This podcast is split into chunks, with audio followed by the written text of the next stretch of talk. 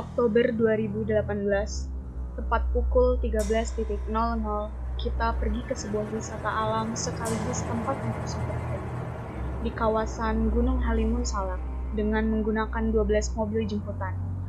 Terlihat semua orang sangat excited untuk supercamp 3 hari 2 malam di sana. Dalam perjalanan, tidak sedikit pun ada yang menjanggal dan semuanya berjalan sesuai jadwal. Pukul 15 lewat 10, kabut yang berasal dari gunung mulai terlihat semakin jelas. Candaan di dalam mobil seketika terhenti saat ban mobil depan mulai memasuki kawasan gunung yang berhawa dingin dan tertutupi banyak sekali pepohonan membuat suasana aneh dan horor mulai terterang. Semua bungkam dalam keadaan keheningan yang membuat kita semua merinding. Awan semakin gelap dan rintik hujan mulai turun sangat deras. Setelah merapalkan doa-doa untuk keselamatan kita semua, Aku mengedarkan pandangan ke arah kanan.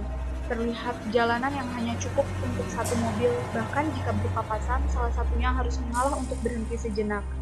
Dari arah yang berlawanan, terlihat seorang nenek-nenek membawa seikat kayu, mungkin kayu bakar. Rintik hujan mulai mereda. Aku tersenyum lalu mengangguk ke arah nenek tersebut, dan beliau pun melakukan hal yang sama. Teman di sebelahku melakukan hal yang sama sepertiku. Ia tersenyum. Kasian ya nenek tadi, hujan-hujan begini bawa-bawa kayu. Emang cucu atau anaknya ke mana ya? Kalau ada apa-apa sama nenek tadi gimana coba? Ucapku pada orang yang ada di dalam mobil. Tetapi di luar dugaan mereka hanya mengamitkan dahinya lalu salah satu dari mereka bertanya. Nenek, nenek-nenek di mana? Yang tadi lewat. Mereka semua saling melempar tatapan aneh. Aku pun heran. Masa iya segitu jelasnya nenek-nenek tadi lewat tapi mereka nggak ngeh? Dasar aneh. Jangan aneh-aneh, dari tadi nggak ada nenek-nenek, orang sepi gini kok jalannya. Emang kalian gak lihat?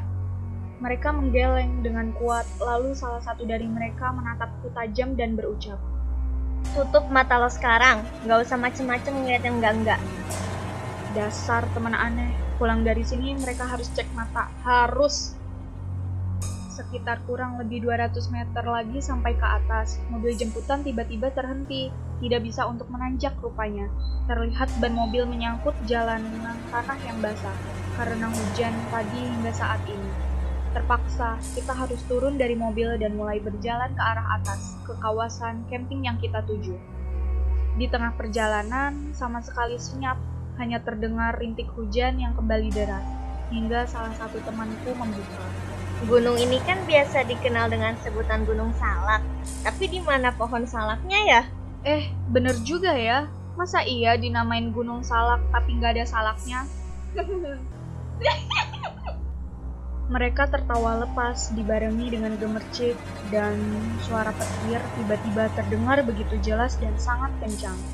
Di kiri jalan terlihat ada sebuah pohon anggrek, sangat cantik kelihatannya. Ale segera berlari dan memetik salah satu bunga tersebut dan menaruhnya di selipan kerudung miliknya.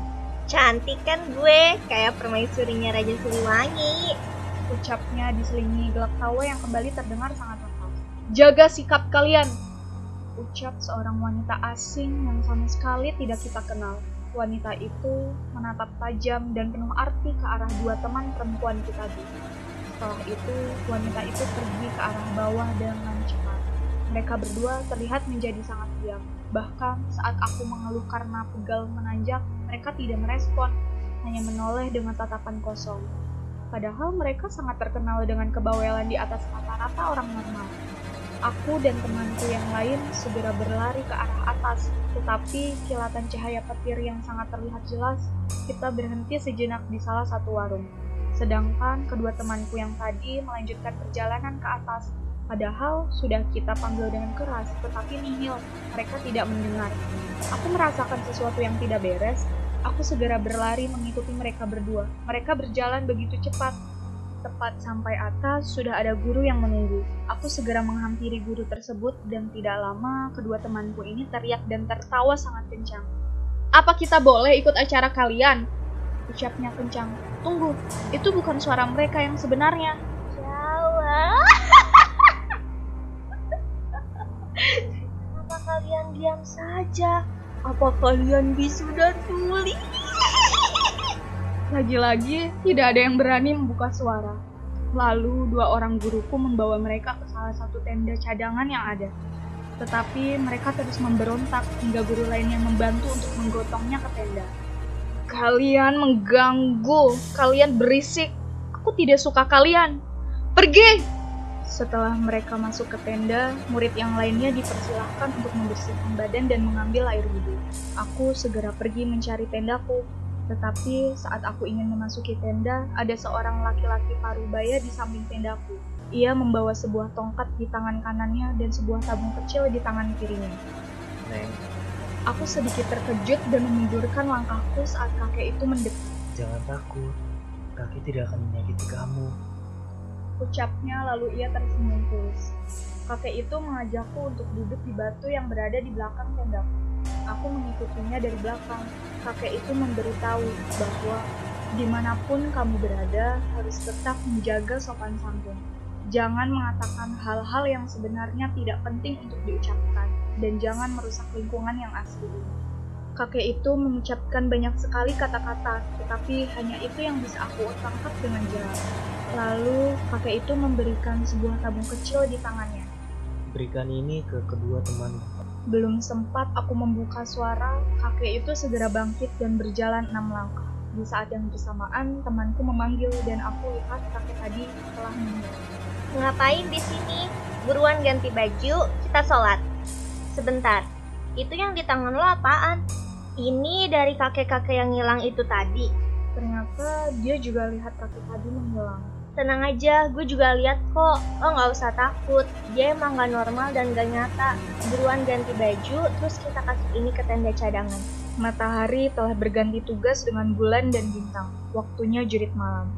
Kedua temanku sudah sehat dan kembali seperti sedia kala setelah aku berikan cairan dari tabung tersebut. Aku tersesat dan tertinggal rombongan, tetapi aku terus saja berjalan dan berharap ada seorang temanku yang menemukan aku di sini. Tolong. Sakit, tolong. Aku berhenti dan menoleh ke arah belakang. Suara itu. Aku segera menutup mata dan kupingku saat semuanya seakan terpampang jelas di hadapanku. Suara minta tolong, kesakitan. Tolong saya. Lagi-lagi suara itu muncul. Aku segera menghidupkan senter kecil di tanganku. Belum sempat aku mematri langkahku, aroma anyir mulai menyeruak di udara. Bulu kudukku mulai naik, suara alat musik khas Sunda mulai terdengar. Cukup! Semerbak wangi-wangian yang biasa dibawa untuk pemujaan mulai tercium. Suara tangisan dan teriakan mulai kembali terdengar lagi. Dentuman seperti benda besar menabrak salah satu lereng gunung. Aku tidak peduli itu semua. Aku kembali mematri langkahku. Baru langkah kelima, pundakku ditepuk oleh seseorang. Refleks aku menoleh. Terlihat seorang wanita muda dengan darah yang mengalir dari kening hingga kaki dan salah satu tangannya hampir terlepas dari tempatnya. Bahkan untuk teriak saja seakan tenggorokanku tidak mampu mengeluarkan suara. Wanita itu tersenyum hangat. Bantu saya. Saya tahu kamu dapat melihat saya. Tolong saya. Mohon. Menolak, aku ingin sekali, tetapi sepertinya mustahil. Bahkan tanganku dicekal cukup erat. Aku memejamkan mataku sejenak, menetralisir rasa takut, lalu aku mengangguk. Ia tersenyum puas, ia menyuruh mengikut langkahnya. Di sana terlihat seorang lelaki parubaya dan beberapa orang lainnya yang sama sekali aku tidak bisa melihat jelas bentuk mereka. Aroma yang tambah menyeruak membuatku mual. Ini sangat mencolok. Bantu kami, atau kamu ikut kami. Sudah sekitar lima hari setelah kepulangan teman-temanku dari gunung ini, aku dinyatakan hilang.